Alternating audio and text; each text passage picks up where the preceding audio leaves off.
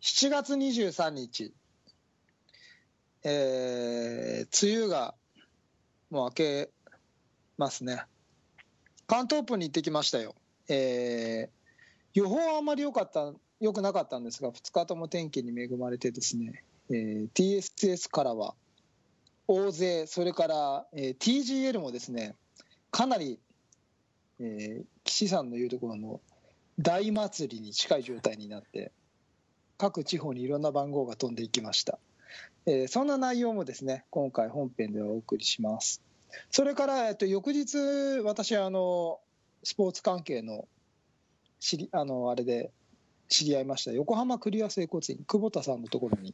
お邪魔してきてですね、割と画期的なメソッドをですね、伝授していただいたので、どっかの回でそんなことも話せたらな、なんて思っています。えー今回は、えー大会翌週なので、関東オープンの大反省会ということで、えーいつものメンバー、ツヨティプラスマネージャーと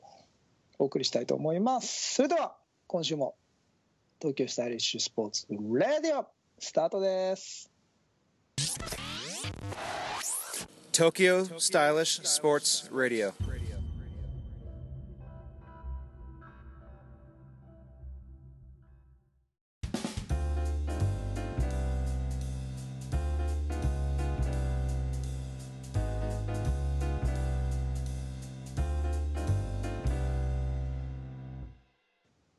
皆さんこんにちは。東京スタイリッシュスポーツ代表チームイノーバの菊池哲也です。皆さんこんにちは東京スタイリッシュスポーツ広報の高橋剛です皆さんこんにちは東京スタイリッシュスポーツマネージャーの杉渕純一です皆さんこんにちは。ちょ皆さんこんにちっともう一回もう一回いいいいどうぞどうぞどうぞ。ですか。はい。皆さんこんにち皆さんはこ。んにちは。 TGL チェアマン中の山の岸智之です。菊池哲也です。はい、えーこの番組はディスクゴルフを中心とした最新のフライングディスク事情をお送りいたしますこんにちこんはに。ちはあ岸さん頭の上にディスクが輝いて ますね。本当だ本当い？やいや本当に本当リアルに 右右斜め後ろにああそうねそうそうそう。うん。そこがディスクク置き場なんですか。ディスク置き場になってますね。へーはい。あのーということでもうよろしいでしょうかはいはいはいそーうフリートークいやいやいやいや今回は、えー関東オープンの話題ということで早速お届けしたいなと思いますはい。えっと、ちょっと今日喉が枯れてますので、えっと、お聞き苦しい点があると思いますがご了承くださいまつっちゃったんですね。 吸っちゃったんでねはい、えーそれではちょっとまず関東オープンの概要からえっとつよティの方から紹介したいと思いますはいえー第20回関東オープン、えー2016年の7月16日から、えープロは1617とでアマチュアが18ですね、うんはういんえー栃木県の宇都宮市清原工業団地3号緑地で、えー ABT 公式戦として行われましたはいえーですね今回は記念すべき第20回ということで、そうだったんですね。ねおめでとうございますですね。はいえー今回プロはまあ別日開催ということでアマで出,、うん出てる人いないから T2 情報ないですよね特にどうだっていうね、はい、ええ、ないですよ。はい、 ということです、えーまあ、今回、えー関東オープン林間の清原ということでなかなか手強いコースが、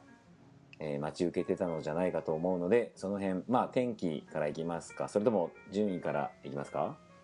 天気はね、あはのオープニングでもちょっと言ったように2日間良かったです。はいあの暑すぎず、うん寒すぎず、まあちょうどいい感じで本ね。当にはいいい感じでした。はい。ということで、えーコースの方は、またちょいちょい変わってるんですかえー去年のコースをベースにして若干長くなったみたいなんですけど、はい。僕は投げてて長くなったってことには気づいてないです。うんうんうんうんでも去年をベースとしたまああの ズバリまあコースのことを言えばですね、えまあ圧倒的に日本最難関と言っていいでしょーうんう。日本のコースの中でまああのテクニカルテクニカルってなんて言うんでしょう。とにかく難しい。うんうんはい。あのちょっと間違えば全部 OB になってしまうようあなあの本当に難しいうんレベルの高いコースです。はい。えっと、これあの、コースマップが、えっと、オフィシャルの方のホームペホームページとかのサイトに出てて、えっと、はいちょっと見てるんですけど、これすごいですね。1から2から全部説明書きと、そうですね。ね、コースがすごい。はい好きなんですよ、もう栃木県協会の方々は。あのやっぱりレボリューションやるぐらいのことがあるんで、はいはいやはっぱり本当に凝ったい。コース、うんサービスホールが一個もないようなはい。コースをもう本当にもうく苦しんでくれってういん。う、一応あの出場者を試すのメンタルを試すようなねはい。コースでしたね。すごいここまで作り込んでるのはすごいですね。すごいと思いますよ。はい。はうーんということでなんかちょっと感心してしまいましたがさあそれでは、えー今回プロオープンで、えー T2 そして杉渕君、えーそして、えー岸さんがい。あとね梶原さんあーが梶原さんがはい、はい申し訳ありません梶原さんが出てるとで、えーあとはプロマスターグランドマスターマスターです。マスターはいごめんなさい。マスターです。はい、うんで、えー岸さんの方が出ているということであ一応チームからムケさんも出てたようですよ。ああようですよ予想です。なるほど。はい。ということで、まあ、今日はこちらに3名おるので、それぞれ、そうですね、えー、岸さん、杉渕くん、T2 の順で順位を発表なんかしちゃったりしちゃいましょうか。はい。はい。じゃあ、まず岸さん。はい。えっ、と、あ、自分でですね。はい。はい。えっ、と、結果はですね、マスター部門で4位でした。お、ありがとうございます。おお決勝進出。ありがとうございます。はいまあちょっと、そうですね、スタート時点はあまり良くなかったんですけど、だんだん尻上がりに良くなってきて、なんとか、あの、決勝4位タイで滑り込んで、で、4位、単独4位で終わることができました。なるほど。岸さん、関東オープンってうん何回目ぐらいなんですか、ちょっとね、かいうん回数はちょっと正確に覚えてないんですけど、はい割と昔よく行ってたんですあよー。昔というか、あのー最初の頃ね。はい。で、最近ちょっとね、あのーしばらく行ってなくて、はい久しぶりの参加でした。なるほど。はい。うんやっぱり難しいという印象でしたかそうですね。難しいですね。やっぱり一番難しい大会かもしれないですうーね。ん。うん。はい。じゃあまたちょっと詳しくは後でということで、えー続きまして杉渕くん。はい。はいんえー私がですね、誰ですプロななんですか今のごめんなさい。はい。はいや。なんか変なファンファーレが鳴ったんですけど。 あ、そ多の分そんな立地に住んでるのは誰あの多分今あのうちの外でクラクションが鳴らされましたね。バーってそれ拾うんだ。はい。楽しみますね。はい。はい。えっ、と改めましてですね。はいえープロオープン部門で11位になりました。お11準決勝進出です。はい。お今回杉渕くんはどんな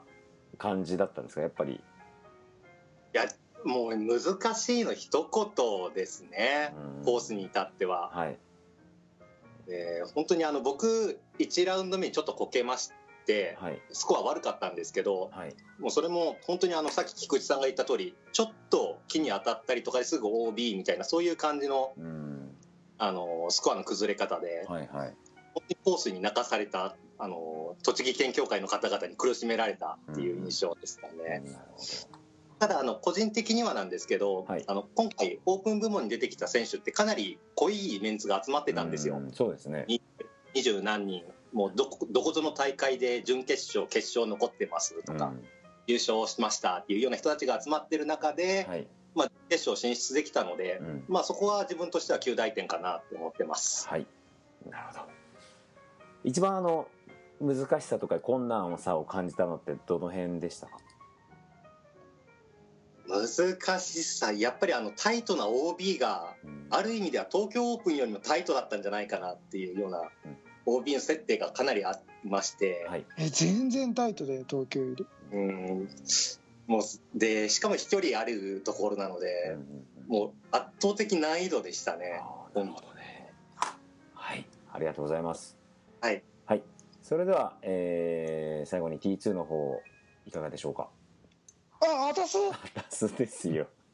今日あの、あんまりこう、レスポンスよく反応できないんで、声がね。はいすいません。私はね、はい、オープンで3番でしたね。あ、どうも。ありがとうございます。ありがとうございます。決勝はね、引き続き残ってるということで。え、何その、全然褒めてくれない感 じ。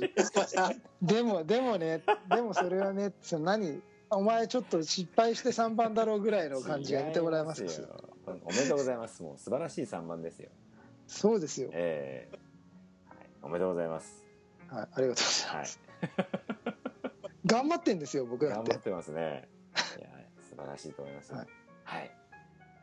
T2 ズチェック的には、どの辺こう、今日、今回の関東オープン、T2 ズアイというんでしょうか、T2 ズチェックというんでしょうか、ちょっとあの、ポイントになるところとか。別に自分のことじゃなくていいんですよ、あ、もう、はい。やっぱりね、さっきぶっちゃんが言ったのと同じでう、ん。ぶっちゃんが11位なんですよ。はいはでね、あのーマイコオープンあと1打で優勝のぶっちゃんが1位、うんそれからね直近の北海道い。うん。プロオープン部門で初めて優勝したうん。酒井優ちゃんうん。が9位あ、9位、そうか。ねレベルが高いでしょうん。そういう人たちが全然僕とぶっちゃん32打差、 おお。ね、それだけのでもうあと1打で優勝するような人たちがそのぐらい苦しめられるようだなったコースだったってことですうん、なるほどね。。はいそれに尽きると。いいコースでしたねしびれる感じですか。今回のコースって非常に長かった上に非常に精度を求められたコースだったじゃないですか。そうですねなのでやっぱりそこら辺の技術の差がはっきり出たかなと思うんですよね。あの僕入賞させてもらったマイクオープンとかはかなり広いところでオープンなところだったので若干の精度のズレとかが気にならないコースだったんですうんちょっとずれてもパッドでどうにかカバーできるとかっていうコースだったんですけど今回の関東に関してはもうちょっとしたズレがもうそのままスコアの崩れにつながるようなそういう感じだったんでやっぱトッププレーヤーとそこら辺の技術の差っていうのは非常に終わってから感じましたね。うんいや全くその通りだと思いますよねうんあのなんなんつうんだろうなんも言えねえ はい。貯めといて。でも僕自分のことを言っていいですかどうぞ。僕ね今回テーマで結構はっきりした珍しくはっきりしたテーマを持ってってうん。あのーいろんなことを試してこようと思ったんですね、うん今回あのー最近ちょっと学ぶといろいろ連絡を取ることが多くて、はいで今こんなことを考えてやってるんですよみたいなやり取りを最近ちょろっとししててうん。いや関東で会ったらちょっといろいろ話そうよっつっていろいろ話しながら回ってたんですようん。でまああの2ラウンド目からいつも一緒なのではい。で今回はそうこういうことこういうことっていうのはそういうふうに考えてんだねっていうところがすごくその面白くてうーん。それをやってみようっていうのをずっと僕はゲームの中で試してたんですねあ、その学ぶくんが言ってることをってことですか。そうそうそうへえで学ぶを実際見てあこのかこう喋ってる人がこう動くとこういう動きになるんだってう。いうんのを自分の中でちょっとこのホールでやってみるかとかそういうのをずっとやってたんですよはい。 2ラウン ,2 ラウンド目から。うん。プラス自分の中でどうしてもこのホールだけはこうやって狙おうって僕いつも失敗すると変えちゃうんですけどうん。あの三角数をサイドで狙おうとかうん。っていうのを自分で全部決めててこれだけはちゃんとやってこうっていうのをやってった大会でうんでやっぱり突然学ぶのを見ててこうやろうっていうのはミスるんですよねう僕んはやったことがないからうん。だけどそれは僕の中ですごく意味のあるミスでうん練習でやった一投っていうのは全然覚えてもないし身にもつかないんですけど、その公式戦の中でやっていくことっていうのはすごく自分の中で意味があってでもそのミスをしたけどスコアを崩さないうん。それをどうリカバーするかっていうところもすごい考えてやりながらだったんであの自分の中ではですね結構自分で挑戦をしながらうん。そのミスを起きることも想定してうん。そのミスをリカバリーできる範囲で抑えきってこの結果になってるうんので僕はね個人的にはすごく納得できたゲームだったんですよね大会だったんですよそれがこれだけ難しい大会だったんでうんあのコースが難しかったんでそういう意味ではねあの非常にあの今今後うん自分がやってこなかったスタイルでゲームをし続けたのでそれでこの結果が出てるんで今後の自分のスタイルがちょっと変わっていくのかなっていうところの収穫がありましたね。なるほどそれはあの T2 のなんていうのかなあのプレースタイルの幅が広がるためのものという感じでいいんですか捉えとしてはそうです、そうです、そうです。まあ、あの結局、その、練習しなきゃ身につかないんですよ。うんどんなことでも。うん練習は嘘つかないし、練習が全てなんで。Mm. うでそこはまあ分かってはいるんですけど、んはい今どうしてもね、そこの練習時間っていうのはどうしても、あの制約されてしまうんで、うん Mm, じゃあそうじゃないところでどうやって自分が成長していけるのかなと思った時に、その自分のスキルでやってこなかったことをやってみるっていうところ。うん、それがやっぱり試合でやるっていうのは一番身につく時間のが早いんでう、mm, んその場で反省もするし、うんしかも想定外のところにあったところをどうリカバリーしていくかっていうところが、まあ、自分の本こあのね自分僕といえばっていう部分ではあるので、うん、あのっていうところもまた再認識できながらそこがまた成功してって、うんオールこういうことできるんだよちゃんとリカバリーでっていうところも確認できたので今後の試合ももっとなんて言うんだろうないろんなギャンブルができたりとか、うん挑戦が手の内じゃなくてもっと挑戦していくこともできるのかなっていうところを発見できましたね。なるほどはい、なんかあの T2 の今の発言って他の人に反価はできないような話だなと思って聞いてたんですけど、はい、 T2 はあのいつも練習したことがそのまま試合にって言ってその場でパッとやってパッとできるできないとかっていうのはなかなかそれはできないよなんていう話をいつもねされてますいよね。今まで一切やってこなかったことだったんですよね。それをちょっと今回やったので、うんやってまあその成功はしないんですよねやっぱりね、だけど体の感覚としてあこういう感覚なんだっていうのが発見ができたんで、うんその感覚やっぱり試合でやったその感覚っていうのは結構覚えてるんで、うんあの練習の時とかに試せればうんこれなんだなっていうのが分かってればうん身につく時間がすごく短くあの早いのかなっていうのを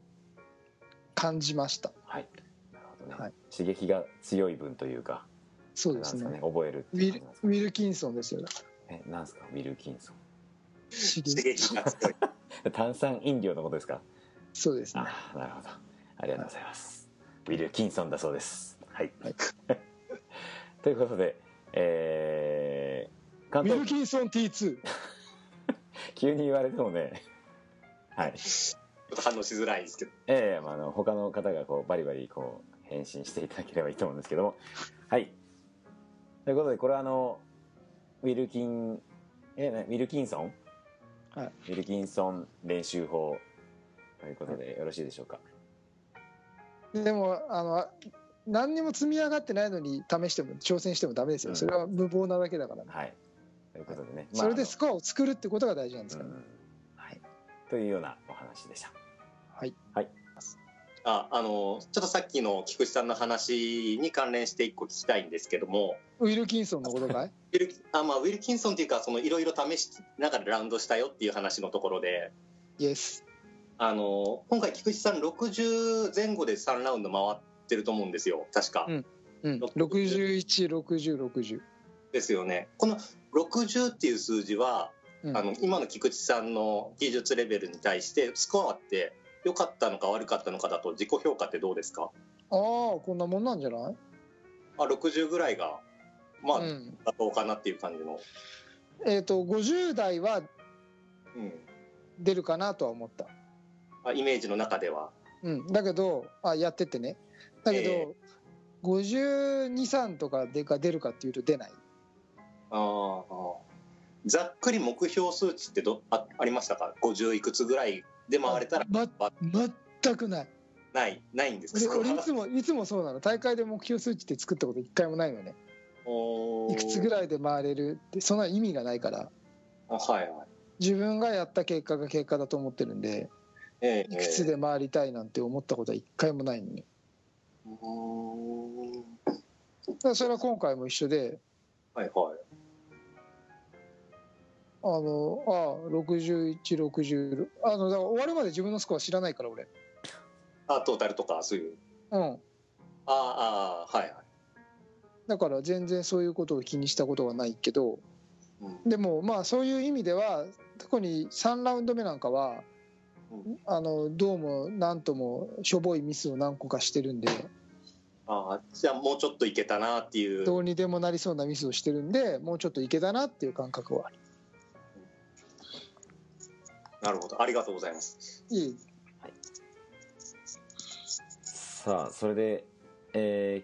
ー、岸さん、 はい、えー、と先来ほてどちょまっすとよ。大丈夫よ。はいうん。あのー先ほど順位は聞いたんですけどもうん。岸さんの今回の関東オープンの、えーまあ成果というか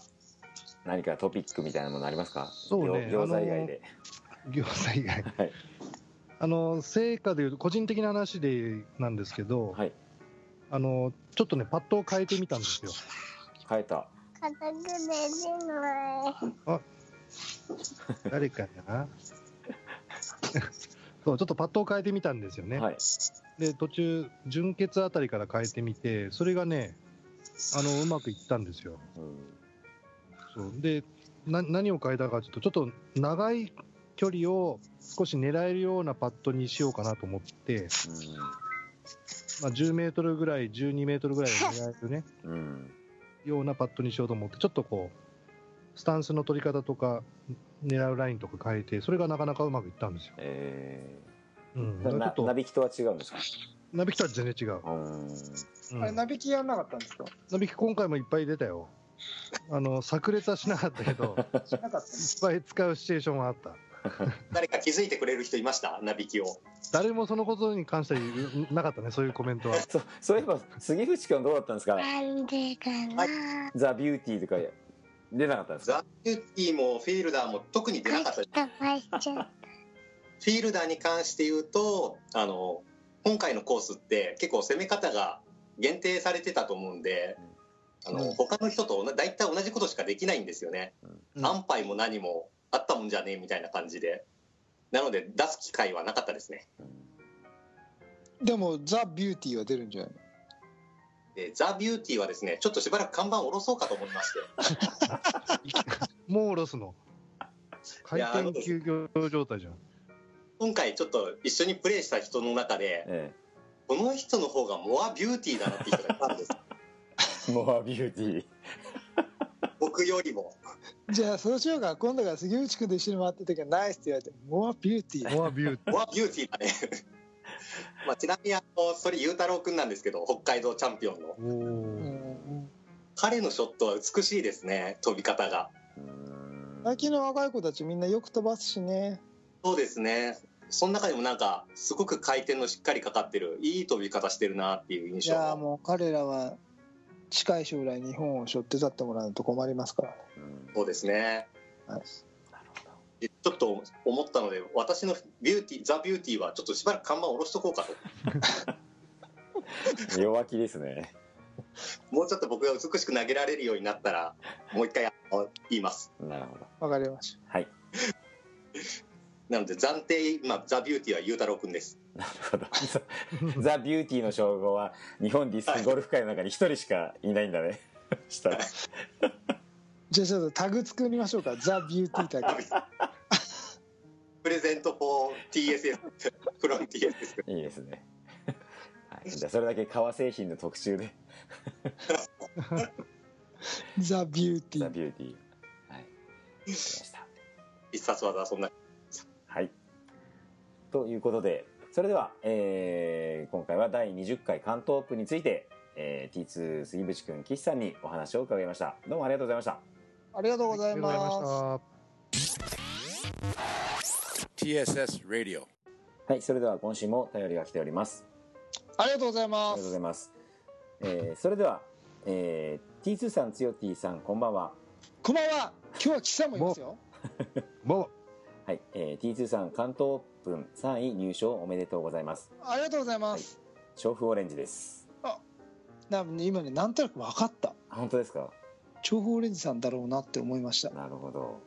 はい、えなんだろうテレパシー、シンパシー、はい、 えーっとですね T えー、ごめんなさい現在配信されている放送回は全て1回以上全て聞きましたすべて1回以上聞いたってことは200何回全部聞いてくれたってことだでっすてね。ことです ね。ありがとうもございいまいすですけどね。はい。素晴らしいですね。はい。今はまた、えーその中から振り返りながら聞き直して楽しませていただいています。もう一回どころじゃないってことですね。そうですね。はいえーこのラジオの素敵なところは自身の成長や時間経過で聞こえ方が変わってきて何回も楽しめることと初心に帰れることです皆さんが何度も聞いてしまう面白さの一つなのかなと思いました、おーん自身の成長や時間経過で聞こえ方が変わって、おー素晴らしいですね。はい、自分がいつ立ち位置によって聞こえ方が変わってくるってことで しょうねうん、はいすごい。そうですね、すごいラジオ。えー長文成に長するラジオ。成長するラジオいいですねあキャッチコピーできたじゃないですか成長するラジオ成長するラそれそれ TSS は関係ないじゃないあそうか はい、えー長文になりますがインパルス登場会、えおー TSS キャッチコピー案と、えーおこ個人的お気に入りの回3つを投稿させていただきます、うん。はいえー長文のため使いやすいように分けてでもお使いくださいとあいやそんな編集にまで気を使っていただいて、もうねもうはい、一気にいっちゃいますからねありがとうございます。はい、えー出し惜しみまずすいません TSS レディ。えーまず1番インパルス登場会についてえっ、とですねこれあのいつでしたかねって調布マリンさんにお聞きしたところ早速はい答えが返ってまいりま して本当にはい、えーとですね第124回のパッド解体新書だそうですよへえ。ということでさらにインパラスについて13分40秒くらいから話されていま したよこと細かにインパルスパッドですもんだってそう,、ですよね言われてみれば、はいはい確かにね、はい、この回は印象なん的でで気づかなかった、うんインパルス、スを踏まえてジャンプパッドをするときに安配角にする意識がつきましたあこれはあのんチェックオレンジさんのとか、えーリスク回避はいで入る確率は高くはありませんが、距離が稼げて入らなくても S 字気味に飛行するおかげであまり跳ねずに着陸するので重宝していますと、はい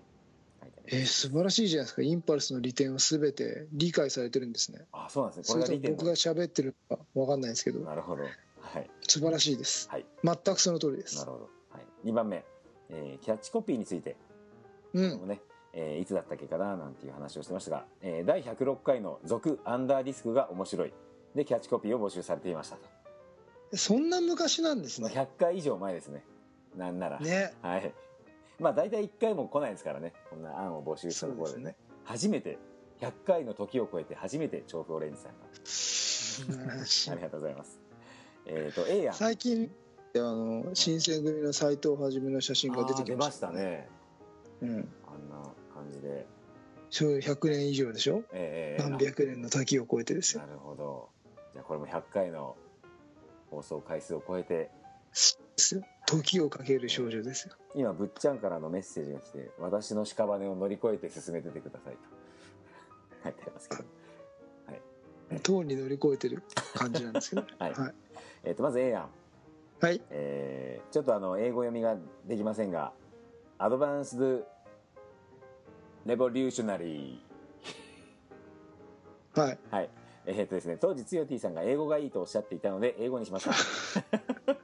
た、しかもえーしかも強いで読めませんから読めないんだけど あもう格好だけで日本語直訳で先進の革命家だそうですよおおアドバ先ンス進のドレボリュレボリューションレボリューションシャアみたいなシャアみたいな感じですねシャアヘタレですからね、はいえーフルフロンタルみたいな そうですね、はい、み B 案、えー風とともに未来と書いて明日を切り開くシャープがお届けしました、うーんえーぶっちゃんが来たねえー風とともに明日を切り開くというのが、ははいいえー B 案当時 T2 さんが開拓的なのを入れたいとおっしゃっていたのでえーディスクの風を切るイメージと TSS の普及活動に対する未来のイメージを合わせてみましたうん風風とともにとともに去るじゃなくてねね。えーシーアン、フライトゥーザフューチャー。えーコンセプトは英語プラス開拓プラスディスクで、ディスクのフライとディスクゴルフの、にディスクゴルフ界の未来への、えー飛躍するイメージをしてましたと。いうことだそうですへよ。ーはい。まあ、3つね、アドバンスドレボリューショナリー、風とともに明日を切り開く。そして、フライトゥーザフューチャー。ということで、3つ案をいただきました。これどうすればいいんですかあこれはもう、あの、ありがとうございましたと。こちあらんでまり決めないでいいんですかいや、まあ、決めないでいいでしょう。うんもう本検当討にさせて、はい、え決めちゃいますいいの僕かなね、こ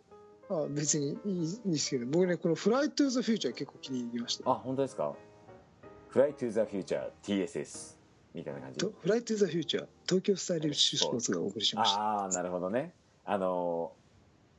ー目の付けどころがシャープだねみたいな全く同じことを言おうとしました。なるほどフェタチュ、インスパイアズネクストですはよ。いねえそんな感じでじゃあとりあえず暫定で「Fly to the Future 小さな車、大きな未来、鈴木がお送りしました。」おおなるほどねじゃあ「やっちゃい日産」日産がお送りしましたそうでもうす。全然あの両端の2人がこう知らん顔してますけど はいまあいいでしょう、はい、じゃあとりあえず暫定で「Fly to the Future 東京スタイリッシュスポーツ」ということで、えー案がまとまりましたありがとうございます、はい、そしてそしてえっ、と3つ目の話題209回の中でお気に入りということで全209回の中でお気に入りはたくさんあって選べません、えー各技術論 T2 カフェをはじめとしたゲスト対談普及論や試合レポート初心者向けディスクラインも好きですし、えー非常に勉強になっています、うんえー常に面白あいりとがとうございますですね。はいえー常に面白いトークを繰り広げて、えーいらっしゃるのですが題材自体が面白く腹を抱えて笑った回を3つピックアップしてみましたねおお、えまあとりあえずあのいろいろあるんだけど面白かった回ってことですかねうんはいそういうのは嬉しいですそうねで。すね最近では第207回いや ごめん第207回の「なびき」来ましたよ吉さん タイトルでは全く予想のつかない内容と真面目に話しつつも必殺技という少年同士のような会話内容が面白かっ たですこれね、本当に撮り撮り始めてから決めたんです よね。何にしようかみたいなそうのですよね。ねそのぐらい、そのぐらい雑な回ではあるんですけどね。えーまそあう言ってもらう確とか嬉しいですね。にタイトルは斬新でしたからね、はいはいえーそして、えー第108回の来ましたよディスクに行ける車7選も衝撃的でし たこれ意外に評判いいじゃないですかこれ面白いとは一言も書いてない衝撃的と言ってるわけですか なるほどね。そうか。えー、つよてぃさんがいつもより生き生きしていた回で、普段聞き慣れている感じから変わって、つよてぃさんの個性と良さが出ていた回だと思いました。最大の褒め言葉、ありがとうござい ます。 ら。強 T 推しの人はね、ああ、なるほどね。こ普段こ、僕が僕ばっかり喋ってるから、そうで強す T 推しの人はここはいいんです よ。立場が逆転してるんでなするよほ。ど何人もいないつよてぃ推しの人にはご好評の第108回。はい。そして、えー、第71、73回のサブコーナー、久しぶりですね。飯村事務局長のディスクなんちゃらは、おお記念すべき回だと思います。えー、ーどんな内容だったんだろえっ、う。とね、まあちょっと僕も復習してないんですけど、ここに書いてある内容だと、ディスクなんちゃら全般としては好きなサブコーナーでしたが、この回でのドッチビーの投げてる人の通称が決まったり、あの、ドッあチ、ドッチビアの回ですね。 あ、B リストになっあた。ビア、ビーリストか。ビーリ B ストだ。リストですよ。そうだそうだ、ビーリストだ。ね、ドッチビーを投げている人の通称が決まったり、えー事務局長は事務局長になるという 歴史的な回で した。歴史的ですよ。歴史が動いたんですね。ビーリストそうですね。事務局長ですかね。えはい。事務局長をやってる人ってことでね。事務局事務局長ですらやってる人だから事務局長なのに。ねえはい、 そうですよはい、71回、73回、ちょっともう一回私も聞き直してみたいなと思います。 えー以上3つのテーマに対する、えー一リスナーの個人的な感想でした。これからも心躍る番組作りを楽しみにしています。長文失礼いたしました。これね、すごい嬉しいです、ね。嬉しいですよ。ね。いや、ちょっとね、あのあ、ごめんなさい。。本当に嬉しい。何が嬉しいって、うんあのね、ぶっちゃけ僕全然覚えて ないんですよ。ど喋何喋ったかとか。はい。でもね、この、こうやってコメントをくださることで、うん、僕の記憶をうん。みんなが持っててくれるんですよ。ああ、なるほどね。T2 といそうう。だからだから僕のみんなが代弁者になってくれるんですよ。こいつこんなこと喋ったよとか、これは面白かったよって教えてくれるっていうのは、いこの棒なんかね、嬉しいっすよね。僕覚えてないんで、本当に。うん何回も聞いてる割には覚えてないですもんねええはいもう短期記憶が弱くてですね。大丈夫ですかうんこれ嬉しいっす嬉しいですね。ねあの本当に嬉しい。これねあの私強 T 目線で言うとあのーここまで掘り下げて、えー、と TS レ TSS レディオをね哲学的にこう語っていただいてこうだこうだっていうのをね言ってくれたの初めてなんじゃないかなと思ってここが歴史的だとかさねいろいろ超と面白かった。はい超いいメッセージです。はいもなんかあったいですね。うね本当にあげちゃいましょう 急にたタグ上げますおタグ、おお来ましたよ番号なしでいきますか。タグ。ねごえ番号付きで上げます番号付きで、はい、うんご希望であればね、いいですよ。はいということで急遽決まりました、えーあねじゃあタグえをう、んじゃあ私からプレゼントします。ああなるほどタグにティオティと菊池さんの T2 さんのサインとかしてあげればいいんじゃないですか裏にそうすると個人持ちみたいになっちゃいますねまあ他の人に回っちゃう可能性があるからねナンバーは別段につけないんですよね裏フリーですよねで 違います違います。ナンバーつけるんです。ナンバー付きであげるんですか参加してもらう。タグに記念品はあげないの。参加してる TGL に TGL に参加してねってこと。はい、あそういうことねえそうえでもあれですよ僕らはね何番を上げたっていうのを覚えてますからどこに回ろうと記念すべきタグですよ、じゃあそのタグにはう、ん岸さんなんか星印でもつけてみてください。 星印、表につけるか。誰、どこに、誰が保管してのとこ行ってもその番号だけどなぜか星がついてるみたいな。ね、謎の番号にうん実は最初は調布オレンジさんが持ってたというね記念ではいあったと。日本で唯一 TSS から招待された選手だとおーそうですなるほどそうねです唯一なんかプレゼントっいて言うと聞こえがいいけど、強制参加ってこと だよね。行ってしまうそうですね。やいいじゃないだですかかあらのが裏に行ってあげればいいんじゃないかなと思ったんですけ情 ど報オレンジさん、えー、とこれを聞いててくださってこれねあのこのプレゼントにですねもしあの賛同していただけるようでしたらあの私からプレゼントしますので、うんツユティの方にですねあの連絡先の方あそうをですね送っていただけはれいば、えっと郵便番号からの住所と電話番号を、えー送っていただければあの、はいえー、と今の番号に最新の番号になぜか星印をつけてです ねえ、本当かいはいあの多分一番下からスタートだチェアマンがチェアマンが郵送してくれるそうで、チェアマンいいですかそれで、あ、いいですよ。全然いいですよ。はい、決まりました、はいえええー、その代わ TSS り参加してください ねはいあの OK するってことは、T、あの TGL に参加するってことですからね じゃああのだから住さ所を賛送同っしていただいた場合ね。住所を送ったっていう時点であの賛同したという判断でよろしいでしょうかねはい、もちろんです。よろしくおは願いいします、参加していただいて。はいなんなら、あの、あの、ブルーさんとかレッドさんとか。あの、ブラックさんとかも誘っていただいて、皆さんで T. G. L. やるあーやっていただけるいいとで。嬉しいな。あの、オレンジさんの分はね、私がプレゼントしま す。すねそうですね後の方、購入していただいて。ということで、ぜひよろしくお願いします。はい。はいえーちょっとあの追伸がありまして、えーはい先日の初マンスリー参加は調布ブルーと共に行きました。えー、おおね調布ブルーさん出てきました。聞いてらっしゃるんでしょうかね。えー今度見本にも投げに行きたいと思いますので、その時は世界レベルのコースを体験させてくださいと。ねもう喜んでるですよ。はい。ということで、えー今日は素敵な、えー調布オレンジさんからの長文のメッセージでした。はいありがとうございまありがとうごす。ざいましありがとうた。 TSS Radio. 今回のテーマは関東オープンについてお届けいたしました。いや、あの、関東オープンも日本最難関嬉しい、嬉しいじゃない、難しいコースでしたが、あの。面白いとかつまんないとか、そういうふうなことは全然別として。年間に1試合ぐらいこういう試合があるのはいいなとは思いますね。うんああの本当にすべいろんな技術がメンタル特にメンタルを要求されるコースなので気持ちいいだけがディスクゴルフ、まあ、確かにね気持ちいいのは大事ですけどそれだけがディスクゴルフではないので、うんまあ、こういういろんこういうコースもまた一つね大事かなというふうに思いました。はい。はいありがとうございます。それでは、えー東京スタイリッシュスポーツレディオでは皆様からのお便りをお待ちしております。なんかもらえちゃうかもしれないしね。あ、そうですよね。はい、いきなりのねプレゼントがっ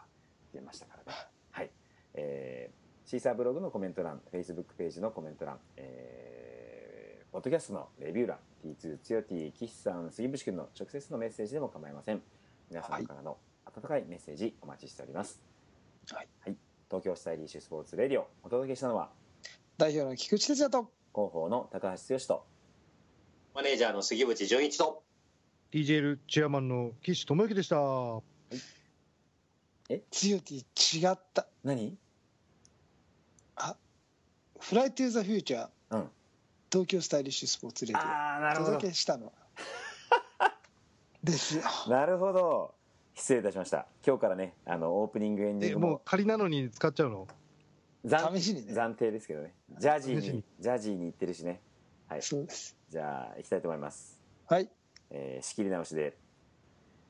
Fly to the Future 東京スタイリッシュスポーツレディオ。お届けしたのは、代表の菊池哲也と広報の高橋剛と。マネージャーの杉渕純一と DJL チェアマンの岸智之でした。悪くないでしょいいですね。はいそれでは皆さん、さようなら。さよならさよなら。あ